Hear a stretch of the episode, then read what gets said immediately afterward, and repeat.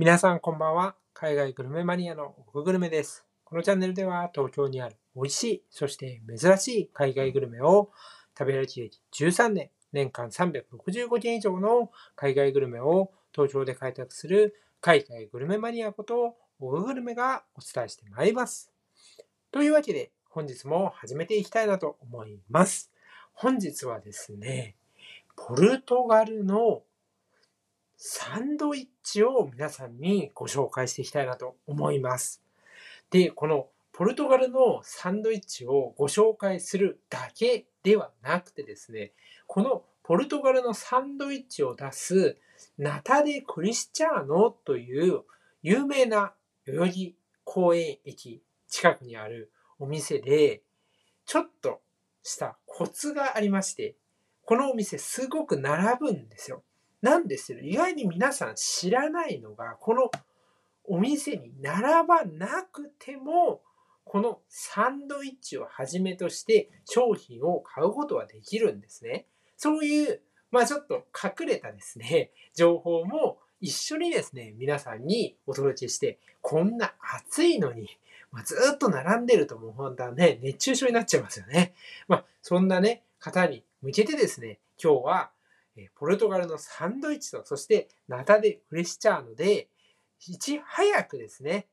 このサンドイッチをはじめとしたポルトガルグルメを食べる方法をお伝えしていきたいなというふうに思います。それでは早速ですね、次のチャプターで、このポルトガルのサンドイッチ、ビファーナというものの魅力に迫っていきたいなと思います。はい、というわけでね、改めてお店の名前を言いますと、ナタデ・クリスチャーノというお店です。お店はですね、代々木公園駅、小田急線ですね、この近くにあります。で、このナタデ・クリスチャーノ、もしかしたら聞いたことある方いるんじゃないでしょうか。というのも、このナタデ・クリスチャーノが有名になって、今ではもう行列が絶えないお店になった理由として、ポルトガルのエッグタルトですね。これが有名なんですよ。だから、もうこのお店は本当に有名で、もういつもね、お店の前には行列ができているわけなんですよ。で、ちょっと勘のいい方は、クリスチャーノっていう言葉から、なんかポルトガルの本場の店かなという印象を受けたかもしれません。その通りで、実はですね、代々木八幡のところにクリスチャーノというポルトガル料理店があるんですね。こちらもすごく有名で、ミシュランのビブグルマンにも輝いたことのある、そんなお店なんです。ここの、系列のお店なんですよね。で、パステル・デ・ナタっていう風に本場では呼ばれているポルトガルのエッグタルトですね。これを出していてめちゃめちゃ有名なわけです。で、これがね、すごく立ってるというか、目立っちゃってるんですけど、実は、このナタデ・クリスチャーノは、他にもですね、ポルトガルのお菓子だけではない、そんなものの魅力があるんですよ。でも皆さん、エッグタルトだけに目がいってしまって、そっちの方に目が向いていない。これはね、非常に私としては残念なんですね。もちろんエッグタルト食べてほしいですよ。食べてほしいんですけど、エッグタルトはデザートじゃないですか。せっかくなら、ポルトガルのメインディッシュも食べてほしい。いわゆるパンとかね、ご飯とか、そういう系ですよね。で、ここでぜひ食べていただきたいのは、数量限定のビファーナというポルトガルのサンドイッチなんですよ。なんですけど、このビファーナ、サンドイッチなんだからどこでもあるじゃんと思いがちじゃないですか。東京ですら全然ないんですよ、これ。実は、ポルトガルに行くと、もうね、そこら中にあるんですね。もうこの出店みたいな、そういうのが出てるぐらい、このビファーナって、すごくもう、国民食のように愛されているものなんですよ。で、これどういうものかっていうと、サンドイッチはサンドイッチなんですよ。パンなんですよ。この間にですね、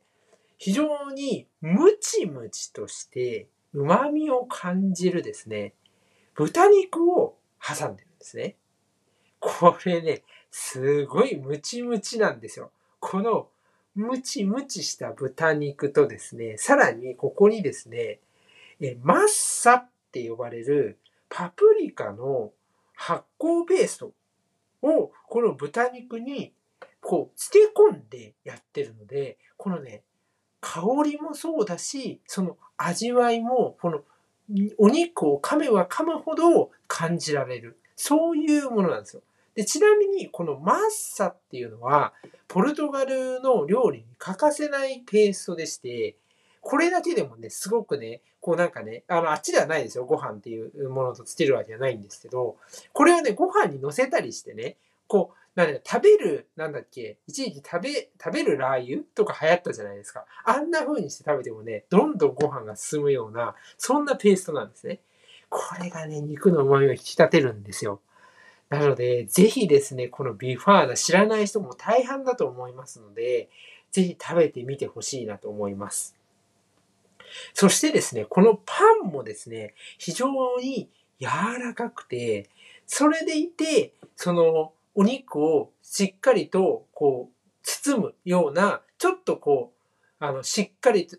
表面の硬さも兼ね備えている、そんなパンなんですよね。このパンもぜひ味わっていただきたいなと思います。で、このね、ビファーナですね、非常に安くてですね、428円ということでね、値段もお得ですので、ぜひですね、皆さん、このビファーナ、エッグタルトもいいんですけども、ビファーナも忘れずに食べていただきたいなと思います。さらに、せっかく放送を聞いてくれた皆さんにもう一つだけ情報をお伝えすると、週末限定でですね、サンドイッチ、別の2つのサンドイッチが登場します。これもね、ぜひね、食べていただけたら、お腹に余裕があったらね、嬉しいなと思います。それでは、次のチャプターでね、これを絶対食べるための方法をお伝えしていきたいなと思います。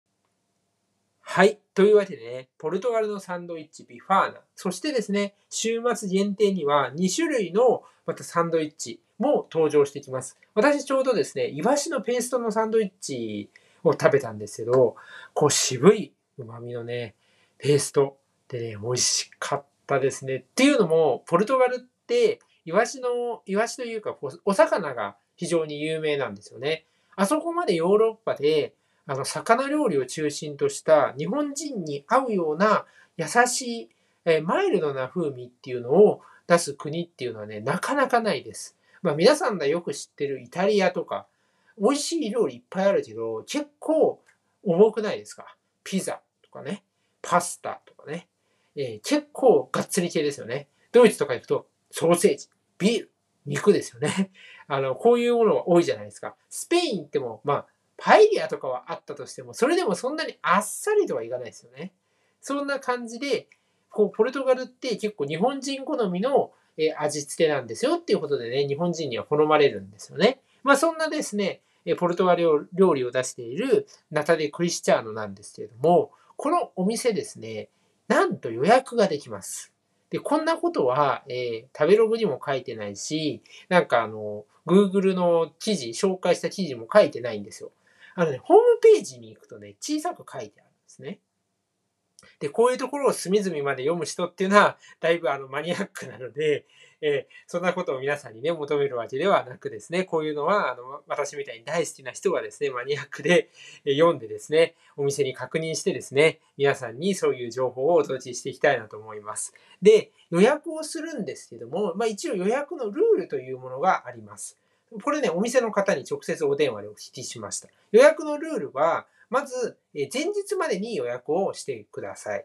ていうところと、買うものですね。これを決めてください。もちろんですね。あと、受け取り時間も指定してください。これが必須に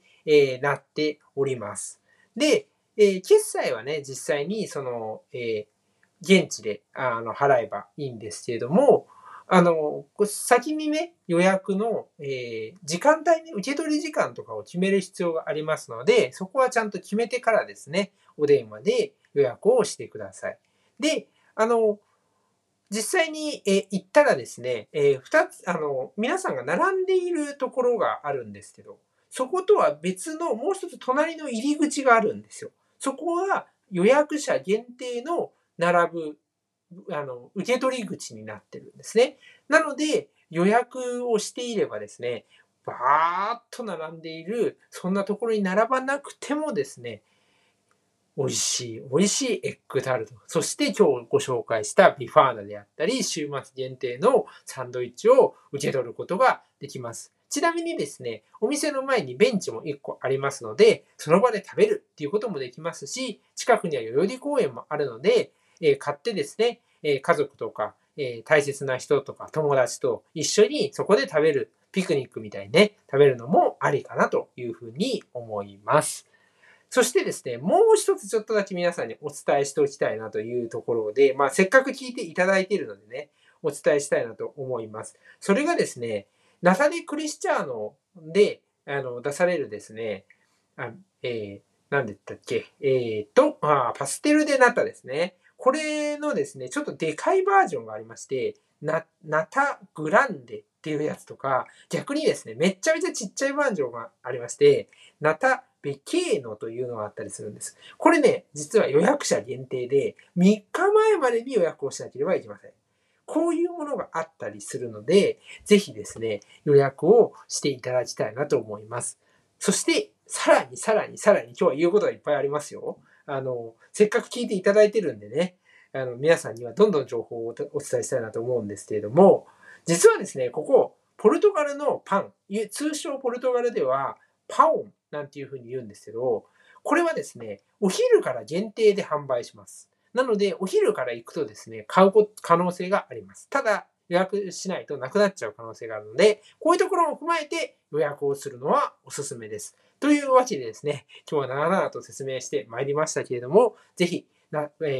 タデ・クリスチャーノですね、行ってポルトガルのサンドイッチを食べてみてください。それでは、今日はこの辺りで終わりにしたいと思います。皆さんご視聴ありがとうございました。